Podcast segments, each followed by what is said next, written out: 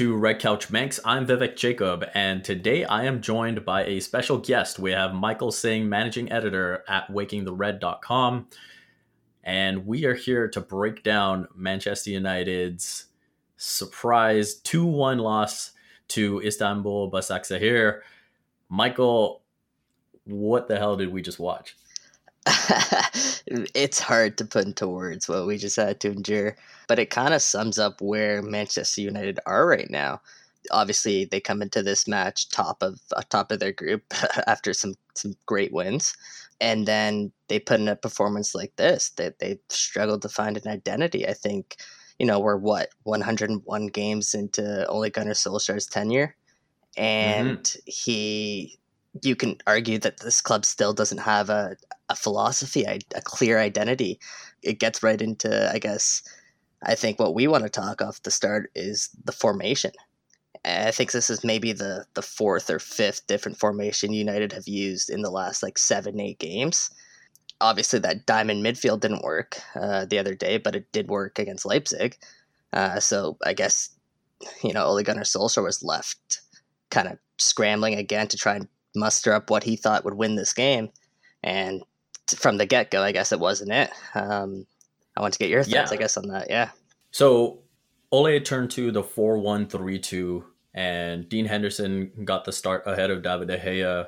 Uh, Van de Beek, we finally saw him play alongside Bruno Fernandes. That's something we've been waiting to see. Tuanzebe steps in for Lindelof. Uh, Mata plays on the right, and playing the one defensive midfielder, usually you know if it's a big game or if he's wary of the opponent's attacking threat, he'll go to Fred and Scott as the two defensive midfielders to have that added protection. Obviously, didn't feel the need for that in this match, so that's why he goes with the one defensive midfielder in Matic. Mm-hmm. And we saw that hurt them very early on. And honestly, this was just a completely inexplicable goal to concede early. United have the ball off a corner, and for the life of me, and and and you know what, you can criticize the structure uh, on this corner, but for me, it comes down to leadership and accountability and communication. And when you look at a corner like that, you have Maguire in the box, and you have Tuanzebe going in the box, and now Matic is marking Demba Ba and is basically the last man back.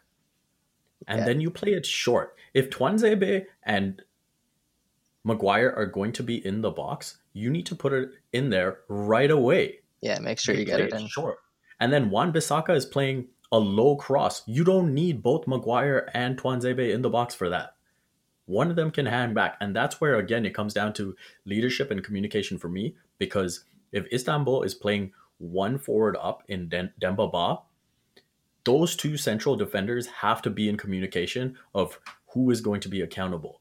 And if you're saying, hey, both of us are going to be in the box and you're holding Matic accountable, then Matic needs to follow through. And he left Demba Ba all by himself. Right. I, I totally agree with everything you said. It's almost comical. It it really is comedy there, just because I couldn't believe what I was watching. It was like almost house league where Demba Ba knew the, the rules of the game, where offsides were that you just had to hold that halfway line, and United didn't. they're like, oh, okay, you know, he's he's past our our last man, like we're good. it, it just I, I couldn't believe what Matt turned over his shoulder and he saw Demba Ba racing away. Um, again, like you pointed out, leadership and and obviously there are a few question marks about this team, but that's again the problem. We're 101 games into Ole Gunnar Solskjaer's tenure, and I'm talking about philosophy. You're talking about leadership. We're also talking about formations. Like there's so many. We don't. We, there's not one solution. I think clear solution to this problem. And I think again, this this game was a perfect epitome of that. Yeah, and then one of the other problems I felt that United had in, in general in at least the first half of the match was how much they were getting attacked down the right side. And that has generally this season been such a strong suit of theirs defensively because of the work that Wan-Bissaka has been doing. But I felt as though Istanbul identified Juan Mata as someone that they could take advantage of. Mm-hmm. And they did.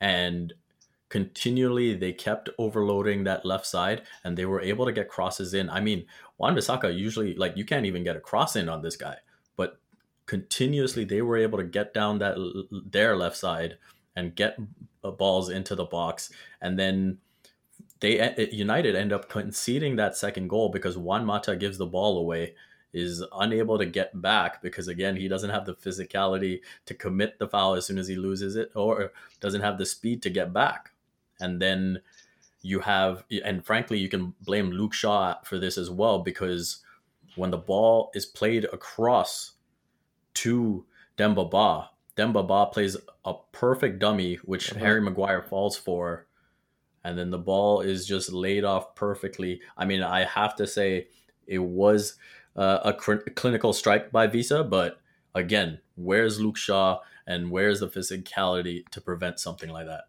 Yeah, class by Demba Ba. I can't believe that United are getting schooled by a, I don't know, like a 2015 Premier League. I don't even want to call them All Star team because they're not even All Stars. It's just regular players, um, and they're they're making the United look like schoolboys out there. That that that dummy uh, class, uh, we gotta appreciate that class. But again, the defending, there's so many question marks there. Why why are they overplaying that so hard? Yes, Demba Ba has been the threat early on, but there's, there's a full soccer game that you guys are dominating out there, and there's no way that you guys should be scrambling at the back. It, it again, obviously, you pointed out that that left hand side, Juan Mata. I I love Juan Mata, and I, I don't want to slander him at all, but he's he's not someone who should be appearing so often in these games. Um, he has played really well of late, but if he's the guy that you're turning to, to you know, be that difference maker in this this squad, I don't know. I don't know. It's tough. For yeah, I, I, see. I see why you have Mata in there because he is that game breaker, and you know, you know, uh, this team's gonna park the bus, and one Mata can pull the strings. But United have to be better than this. Have to be able to have other players be able to do that. You can't rely on just Juan Mata to be able to play as a number ten. It, it just doesn't work. You got to be better than that. Again, I do feel one uh, feel bad for Juan Mata, just like you, because of how well he's played in the limited opportunities that he's got. Uh-huh. But I do wonder if when you look at this fixture coming into, let's face it, any match that you play in Turkey, there is a general sort of blueprint of how the match is going to be played. The, the opposition is going to be extremely physical. You're going to have to really fight to win those 50 50 balls and you are going to have to have your own level of physicality that you can bring to a match like this. So for me, when I look at the starting lineup and I see Van de Beek and Bruno and Mata all together, I almost wonder if those three together is almost too cute yeah. against that type of opposition. Mm-hmm. You need to have guys going through the lines. You need to have guys going in between the lines. It's got to be that balance. And you know, United were playing obviously too much on on the ladder there. I loved when Ole Gunnar Solskjaer, when he when Donny Van de Beek, when he was first brought over here, Ole Gunnar Solskjaer was asked, "Can you play Van de Beek, Pogba, and Fernandes together?" And he, he was confident that he could. Well, mm-hmm. I mean, how how far are we into Van de Beek's tenure? And I think we've seen them on the field together maybe once, maybe twice, right. if I'm not mistaken. Um, those guys are the guys who who are the difference makers. And I think, let me preface everything, I guess, let's go back here a little bit. I don't think we've seen, are close to seeing what Manchester United's best squad is yet. I don't think mm-hmm. we've seen Cavani start. Question maybe he's he's not in their best starting lineup, but I don't think we've seen him start. We haven't we've seen one game out of Alex Telles, who I thought is you know he's he's absolutely great. Um, he's a different class on on this team on the left hand side. He brings especially on the left. yeah, exactly, exactly. He's refreshing out there. Just he is a different type of composure out there. Um, so he adds a different element to the squad completely. So I still I still don't know what this team looks like, which is I guess going back to my original point. There's no identity in this squad yet, and I just don't know what the answer is. Yeah, and to the point of identity, I feel like Solskjaer's preferred identity is again that counter-attacking style. Mm-hmm. I feel like again when he goes up against those big teams, it just fits perfectly into his plans of how he wants to play when he now has to be the assertive one, that's where he struggles to find a solution. You know, we can we can touch on the goal United scored, I thought Luke Shaw, on the positive note, did well to create space for himself uh, and to cross for Martial, a beautiful header into the corner of the net. To pull one back immediately after Istanbul scored and make it a 2 1 game heading into halftime instead of being down 2 0, I'm saying, okay, there you go. You've got something positive to build on. But going into the second half, Juan Mata, I just don't think he was the right fit for this match. And that was more the substitution I was expecting over what we saw, which mm-hmm. was Tuanzebe coming off for Scott McTominay and Nemanja Matic moving into central defense. I did actually like that a little bit just because United did need to get back into this game and Tuanzebe was what he was struggling obviously with Dembaba. Yeah, this was definitely not the PSG Tuanzebe. Yeah, yeah, for sure. Let, us definitely get that out of the way. But I thought Matic they, they needed someone to bring the ball out of the back a little bit more than you know just Harry Maguire. Um, I thought they needed better ball playing out of there, and I thought he did bring that a little bit in the second half. I thought he settled the game down a little bit, but I don't know. It, it wasn't it wasn't that killer sub again, and it's not. You don't want to see Scott McTominay. No disrespect again to Scott McTominay. I just don't want to see him as that you know that game breaking sub when when you're down a goal, right?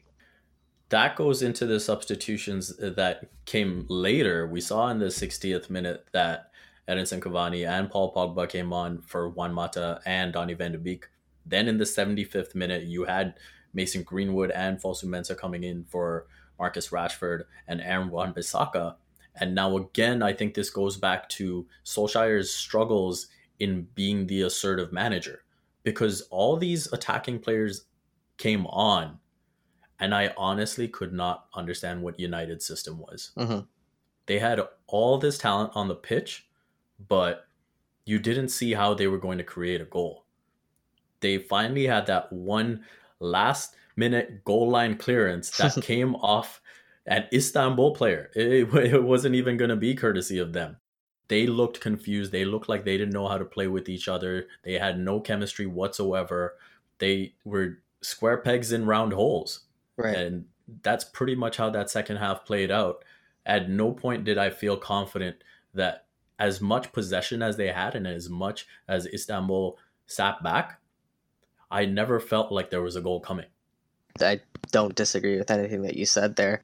I'm kind of disappointed in, in, Mason Greenwood a little bit. Not that he hasn't really given, been given the opportunity, but you know he was advertised to be the Manchester United right wing. Like they don't need Jadon Sancho. They got Mason Greenwood. I just saw that all the time, and he hasn't been able to to replicate that of late. It's it's a system though. I think everything just goes back to the system and the philosophy, and they're not really being put into as you said. There's there's no structure out there when when all these guys came on. They're not being put into positions positions to succeed right now sure, you you can argue that Solskjaer is doesn't have Manchester United's full repertoire of players available to him, but which manager does on every given day? You got to find ways to make it work, and this is just not a recipe for success right now. It's it's.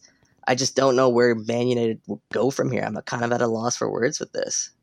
The two goals that were given up were just completely inexcusable, right? And we saw in the first half it, there was a lack of a certain assertiveness. I thought with Arsenal uh, playing from the back in that fixture, that United would be pressing, that there would be uh, an expectation of okay, they're going to play the ball from the back.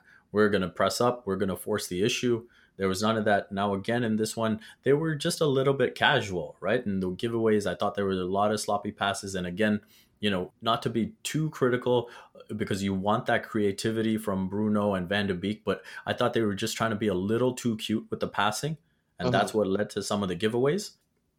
On the uh, on the flip side, I do think this was one uh, one of Bruno's worst performances in a United shirt, and I think the frustration grew as the match went on, and even from you know just a patient standpoint standpoint when it comes to those final 30 minutes uh, I thought he was trying to send long balls when they weren't there. I thought he was make, trying to make passes when they weren't there. And I feel like this has been a trend when he does get frustrated. Sometimes I think it's a good thing because uh-huh. sometimes uh-huh. players aren't making the runs. And it's like you've got to show them that it, the run that they've got to be making.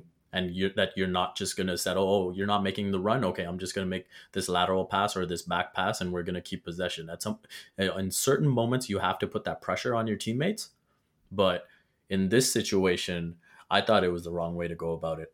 Yeah, he, he did force a lot of passes there. Thing about Bruno, it, yeah, he it was it wasn't one of his best performances. I thought he hasn't been as electric as when he first started. Um, I mm-hmm. think that that's not really a stretch to say. He obviously started fantastic, and I just think he's kind of faded here, and almost it's almost like this culture is getting to him a little bit. He's he's kind of falling falling victim to it. He did kind of resonate the group, but how how far can that go when when you're inside this this room of toxicity almost? They're so far behind i think where everyone wants them to be. And again i don't want to lay all the blame on Ole Gunnar Solskjaer because we can talk about their transfers and how much that's hurt them. Um, i don't think i'm not sure if this is obviously the group that Ole Gunnar Solskjaer planned on putting out but it's just not there right now do do i see a light at the end of the tunnel perhaps but there's a lot of twists and a lot of turns to get there no, I hear that. I think we've made a lot of criticisms today. I think on that note, it's a good time to go to our first award uh, of the match, and that that's the Beckham boot. Obviously, a lot of candidates for this one. We mentioned, you know, this being one of Bruno's worst performances. Tuanzebe gets subbed off at halftime. We didn't even mention the yellow Tuanzebe picked up. You know, United let Demba Ba through for that first goal, and then yeah. it looked like they let they were about to let him off a second time until uh, Tuanzebe tugs him back. I mean that. In, there were certain referees who might who might have just given him a red for that. Oh yeah, I thought it was, was a red. last man. I thought yeah. it was red. And so I thought he was lucky to stay on the pitch. So Ole takes him off at, at halftime. So he's got to be a candidate as well.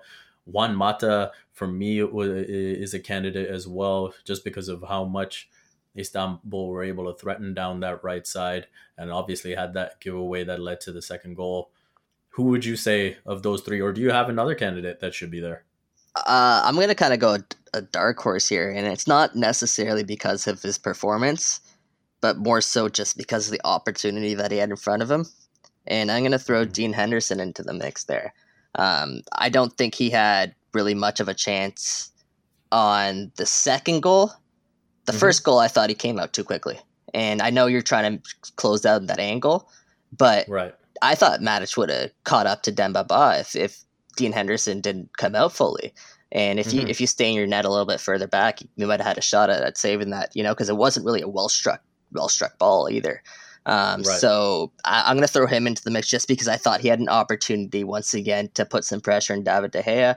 After this match, there's there's just no pressure right now. Interesting, interesting. I think I would have to go with Juan Mata in this one. I think again when I go back to the first goal, yeah, you can blame Tuanzebe, but I think that is shared with Harry Maguire and Nemanja Matic, and so uh, I won't be too hard on him for that. Obviously, he deserves criticism for the yellow, and then just in general, uh, his play was nowhere near the standard of what we saw against PSG, which I think raises an interesting question about. Uh, of course, there's a way that PSG like to play, and everything is at the feet and on the ground. Mm-hmm. And the type of striker that Demba Ba is, where he's that hitman, and you, he, he's going to hold the ball up and he's going to play deeper and he's trying to make those runs. Is that maybe more of a problem for Tuanzebe to tackle? And I think that's something that I'll be looking for going forward. Obviously, uh, there's no conclusions that can be made just off this one performance. Right. But it's just a question mark for me now that I'm interested to see how he fares in matchups that are similar to this one.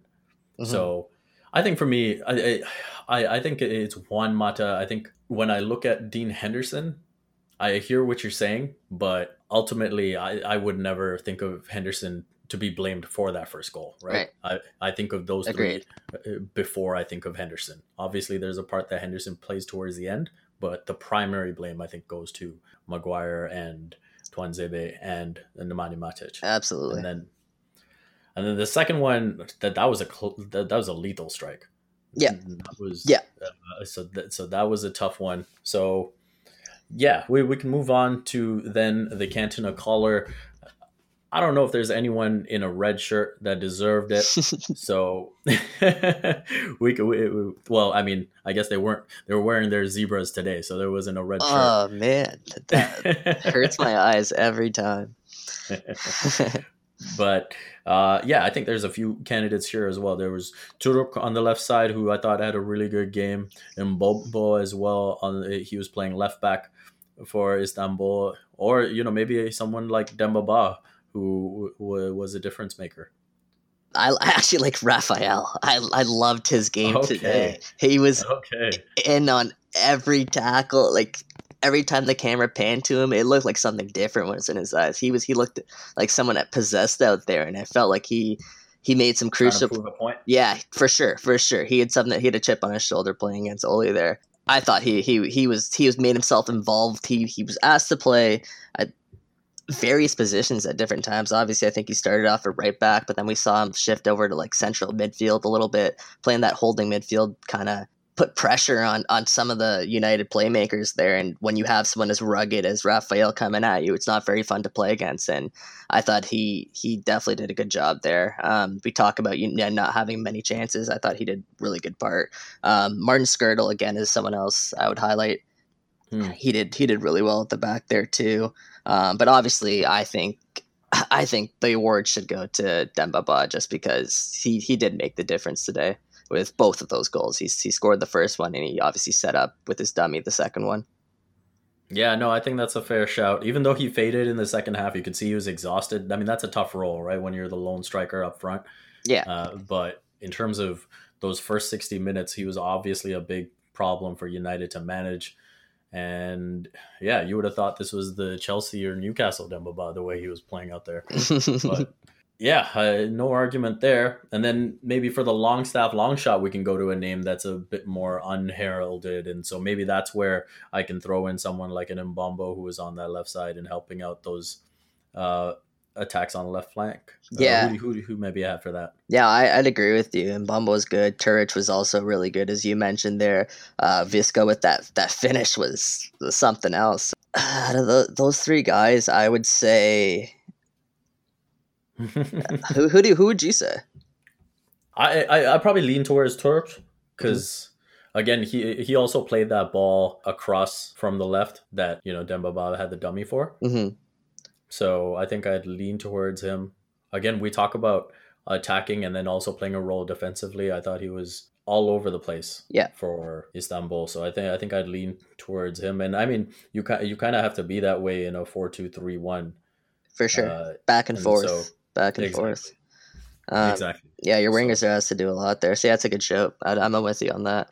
Is there anything else from this match that bothered you that you maybe want to touch on? I could just vent, man. I could just vent. let it all out. But I mean, overall, this is this continues a trend for United in Turkey. United haven't won in Turkey since October 1996 when they beat Fenerbahce 2 0. They lost 3 0 to Fenerbahce in 2004, 1 0 to Galatasaray in 2012, 2 1 to Fenerbahce again in 2016. So great stats. Not not a fun place to be. And honestly, the craziest of all, I was reading up on this some some more just because I had vaguely remembered some craziness, but I, I I couldn't really recall much of it. So I went back to read up on it. United uh, played out a nil-nil draw in 1993. Before my time. In Istanbul. Gareth Pallister described that match as making Anfield look like a tea party. and so they describe how when they arrived at the airport, they, there were fans flooding and they all had signs up saying, Welcome to the hell. Oh, yeah. So they kind of knew uh, what they were in for with that those Turkish supporters are real. They're real out there. Yeah, yeah, yeah. That so that that was uh, against Galatasaray, and just a lot of crazy stuff. Like Pallister had another story where I guess he ordered room service or whatever, and he got to the door and was met by a bellboy. And when he smiled, just to acknowledge him, the bellboy ran like his thumb across his throat, like in a slit gesture. and so that that was the type of atmosphere uh, that they were dealing with. Lovely, lovely stuff. yeah, and obviously now we have this result. No fans, obviously, uh, for this match. Solskjaer can't really hide because a week ago he said that with no fans anywhere, uh, every every match is there's no home uh, game, there's no away game. They're just like you know these right. sort of friendly matches, so he can't even hide behind that excuse. So a tough one for him, a tough couple results on the back of what was looking like a really positive stretch for him with, with those big wins against PSG. It looks uh, like he uh, turned a corner. Leipzig. It looks it, like he turned it really a corner. Did. It really did. But here we are, back in back in the abyss. Another turn, another curve. and so with that, let's just look ahead to the Everton match. Uh, that that'll be coming up next, bright and early on a Saturday morning. Everton obviously looking very good under Carlo Ancelotti. They've slipped up lately without yeah. James Rodriguez and had that most recent loss to Newcastle. But uh, it seems like James Rodriguez will be back for this one. Uh, Ancelotti has also said that Olsen will not be in net. That uh, Pickford will be back in net for that match. What do you, what, what have you made of Everton so far in the early going? Uh, I thought their brand was was very exciting. Uh, you know, very mm-hmm. appealing mm-hmm. for uh, for an average soccer fan, especially just because they, they did start to bring in some of the bigger names, and you know, it, it started to click. It starts with obviously Carlos Ancelotti there. James Rodriguez has done his part. Allan's been really good for them too. They they have a squad, and they're they're not they're not a, a fixture you should take lightly. Um, I think they're better than they were maybe two three years ago even because they did have some good seasons in them. But I think they're even better than that. And when they're healthy, they're they're a team that can give any team in this league some issues. So it, will be a big test for Manchester United. It's going to be an early one. It's a 7:30 a.m. game, so you know we love those. um, they're on the road, so probably that's a good thing for Manchester United, the way that they've been playing at Old Trafford lately. Uh, yeah. Perhaps that'll inject something different into the side, but I think this team desperately need, needs a result right now to get back, you know, salvage almost this season off because it feels like the season's almost falling falling out of hand here because you know United can only fall behind so much. Yeah, and the games come thick and fast, right? It's not like you know you get a chance to actually. You know what? Uh, now that I say that, I remember that after this Everton fixture, there will be a bit of a break. Mm. Uh, for the internationals. So but, maybe that's kind of that, that kind of makes this more of a must win, right? Like the last thing you want is the Arsenal result, now this result, and then potentially a loss to Everton to head into that break. Oh, for sure. That that coverage there, if that happens, Ole's going to be under under the hot under the hot seat for sure. I just look at the standings right now, and you know, United are already nine points back of Liverpool. I mean, they have a game in hand, so let me let me state that. But still, that that's a, that's a gap, and yep. for them to make that up, like that's what United should be aspiring for. That's who Manchester United are. They should be aspiring to be at the top of the, league every single year. And you know, I'm kind of disappointed with the fact that we're settling for you know getting into fourth, third every time because it's just it's just that's not who Manchester United are. That's not who I grew up watching. So I've had a discussion with Carl about this where I don't look at Manchester United by their name anymore because I've said that until a football director is in place, I will not view their business. as their m- main priority. I already knew what you were going to say. Yeah, until a, uh, a football director is in place, business is their main priority. And that's why they'll be happy with the top four spot. And that frankly i'm not going to get my hopes up for nothing. And so right now i'm just looking at everton saying hey they've got that fourth spot. And so you gotta you gotta you you can't let that gap widen i think that is a good place to leave it a reminder we are on twitter at red couch manx if you enjoy the show we encourage you to subscribe and join us after every match. Let your friends know who might be interested. Uh, reviews and ratings are greatly appreciated. On behalf of Michael and myself, thank you for listening to Red Couch Manx. Michael, thank you so much for joining us. Hey, it was a pleasure. Anytime, Vivek.